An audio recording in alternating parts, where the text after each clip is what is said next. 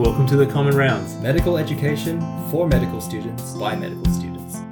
We'll be finishing neurology very soon, so just as we head to the end of neurology, we'll finish off with two episodes on eye diseases. The first one, strictly speaking, eye diseases, because I'll be talking about different diseases that affect the eyes, and in the second episode that will follow from this would be more more of the internal structures in, in terms of eye pathology, in terms of eye movements and neurological defects. So in today's episode, I'll be covering any patholo- um, some pathologies that affect the eye the anatomy of the eye as it is. That includes things like refractive error and infections. But just to start off the episode, I'll quickly talk about the anatomy of the eye.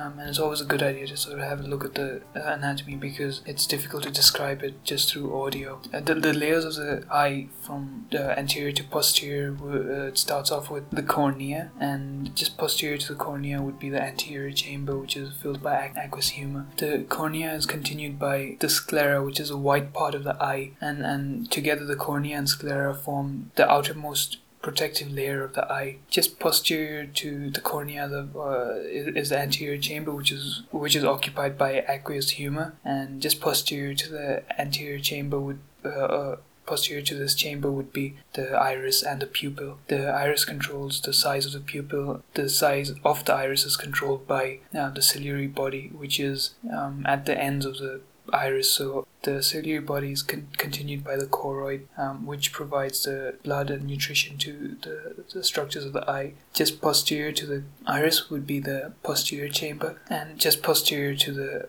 to this chamber would be the uh, the lens, which controls the refraction of light that comes into the iris to the pupil in, into the rest of the eye. Posterior to the iris would be the vitreous chamber, occupied by vitreous humor, and all the way to the end would be the retina, way, which is the primary photosensitive um, receptors the fovea centralis or the macula is the region of the highest density of photoreceptors. And the optic disc is also seen at the posterior-most region of the eye where ganglion cells of all the photoreceptors merge together and take the signals back through the optic nerve so without further ado, let's talk about refractive error. And just with some definitions to start off with, emmetropia is a state of having no refractive error, whereas ametropia is a state of having a refractive error. Ametropia is divided into myopia, which is short sightedness. That means people who suffer from this condition see things that are close to them fine, but their long distance is affected. That's why they're short sighted. They can only see things that are short sighted. And it's a very common problem, in fact. And on the flip side, hypermetropia is long sightedness. So in myopia, the refractive error means that uh, light rays fall short of the retina. They converge just before the just before the retina, and hence the image isn't formed perfectly. On the same vein, hypermetropia is long sightedness. That means patients patients who suffer from this condition can see things far very well, but their near sight is affected. And the reason for this is uh, that light rays are focused behind the retina. Now, a very important distinction has to be made between hypermetropia and presbyopia, whereas presbyopia is a non-refractive error where the lens fails to accommodate light rays coming from a distance, and this is more age-related. Hence, while they, they do pretty much the same thing, presbyopia and hypermetropia are different in that presbyopia age-related condition. The pathophysiology of refractive errors is not 100% clear. I'm just going to be brushing over the basics. This is diagnosed by recognition of images, usually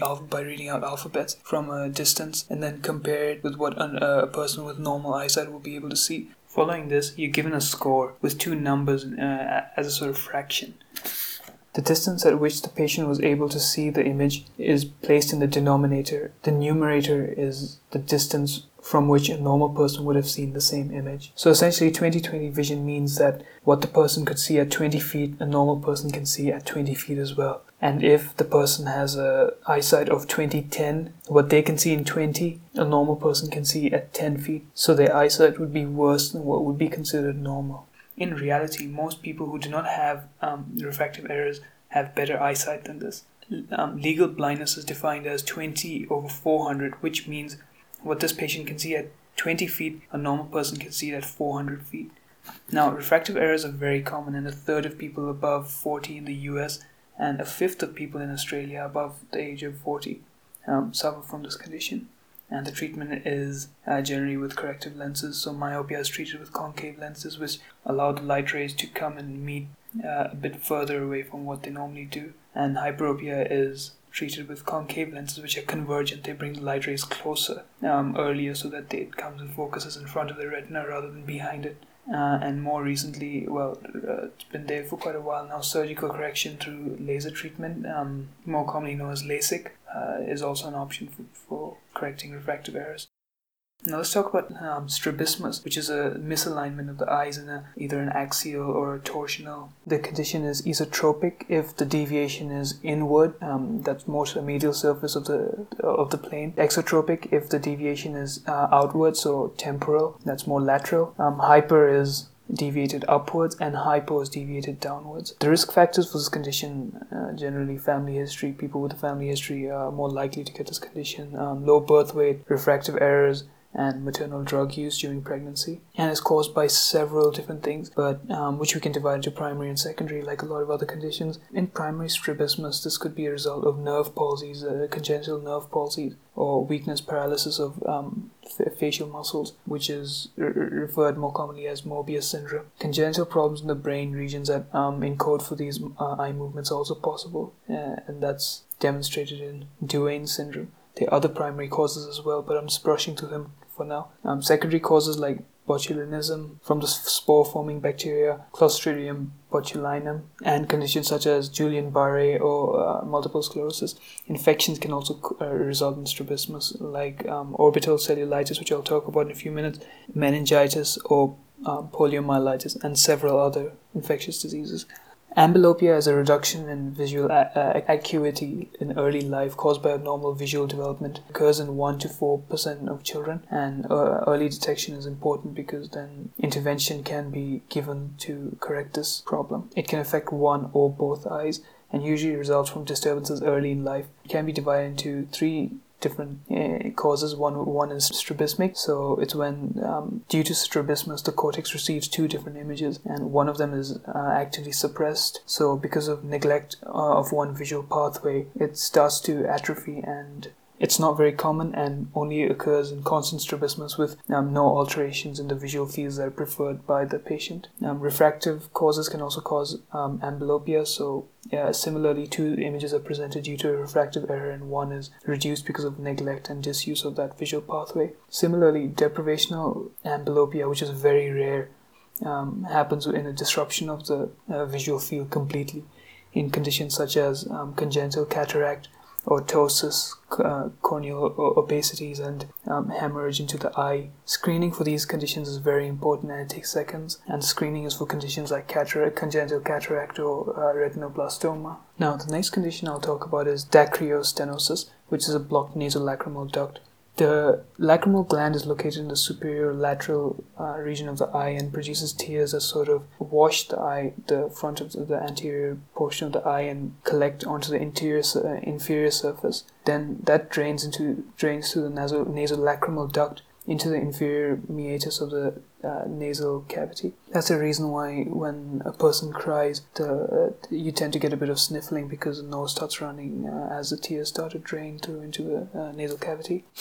The duct is formed during embryonic development, and as the this canal sort of gradually burrows through, congenital nasolacrimal duct obstruction happens because of um, a possible uh, incomplete canalization. It can be normal, and uh, a lot of children undergo spontaneous resolution uh, within six months. It manifests as um, this sort of uh, constant tearing and debris just getting stuck into the eyes if, uh, due to failure of drainage um, to the nasolacrimal duct. And these, the contents of the uh, blocked duct can be sort of exudated and felt if you palpate the region where the nasolacrimal duct normally is. Um, you can diagnose this by using fluorescent stain that doesn't drain. So once you put into the eye and don't let it um, fall out through the cheeks or the lateral surface of the eye, um, if there's no drainage into the nasal canal, it's suggestive that there is a obstruction. The treatment generally would be to observe to allow spontaneous resolution um, and avoid surgical intervention. But in a select number of children where the nasolacrimal duct does not open, yeah, spontaneously open, um, probing may be required, and in some cases a stent might be needed to be put in so it doesn't close again. Surgery to open this duct is also an option. And now we can move on to uh, briefly discuss diabetic retinopathy, which is a very common microvascular cause of visual loss. And because of the prevalence, because of the fact that the prevalence of diabetes is increasing, we're more likely to see this condition, um, the prevalence of this condition to increase as well. Most patients have no symptoms until the absolute very end when it sort of just become uh, sort of just prevails and the progression can be very rapid and because of these two factors it's very important to screen um, people with diabetes for the progression of their diabetic retinopathy. Now, the formation um, diabetes also has an association with an increased formation of cataracts, and there are two mechanisms in which diabetic retinopathy manifests. Um, there's a proliferative one, proliferative one um, which is a result of neovascularization as there's hemorrhage in the preretinal and um, vitreous areas in the eye. Uh, as a result, fibrosis occurs, and then occasion, um, eventually um, the retinal hemorrhage w- would result in uh, retinal detachment. And there's a non-proliferative uh, mechanism where a combination of nerve fiber infarcts, uh, microaneurysm, microthrombi, all uh, result in macular edema, which eventually result in thickening of the macular region of the eye, which if you may remember, is the region of highest density of photoreceptors. In people with chronic hyperglycemia, there's an impaired autoregulatory mechanism in uh, retinal vessels, and uh, as a result, because of shear stress, you get uh, vascular damage, uh, which results in secretion of pro-angiogenic factors like vascular, endo- vascular endothelial growth factor and uh, can also result in macular edema um, in the retinal capillary regions. Accumulation of advanced glycated end products in the extracellular fluid um, seem to have a reaction with uh, reactive oxygen species, which causes vascular inflammation again. And as we've already discussed, microthrombi causes uh, occlusion of capillaries, which um, eventually lead into inflammatory reactions with um, growth factors being released, uh, resulting in neo neovascular neo revascularization, as um, we've already discussed. Now, the risk factors of uh, developing diabetic retinopathy include the duration and the control of diabetes mellitus, and um, associated risk factors of the diabetes, uh, which include hypertension and smoking, which independently also increase the risk of um, suffering strokes and microthrombi. Treatment of diabetic retinopathy, uh, the mainstay is uh, in the prevention by preventing, um, by sort of treating the risk factors, um, using antihypertensives, quitting smoking, lifestyle factors, more exercise, proper diet, uh, and controlling the hyperglycemia with adequate um, diabetes treatment. Very interestingly, um, vascular endothelial growth factor inhibitors like bevacizumab uh, have been shown to have a, a, positive effect on prevention of um, the development of diabetic retinopathy.